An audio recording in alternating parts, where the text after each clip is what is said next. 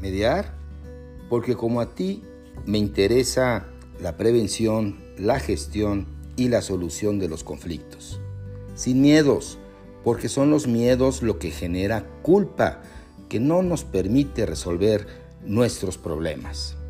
Así que te invito, déjame entrar a tu pensamiento, escúchate a través de mi voz y vayamos a encontrar aquella otra forma de vivir que tantas personas necesitan. ¿Vamos?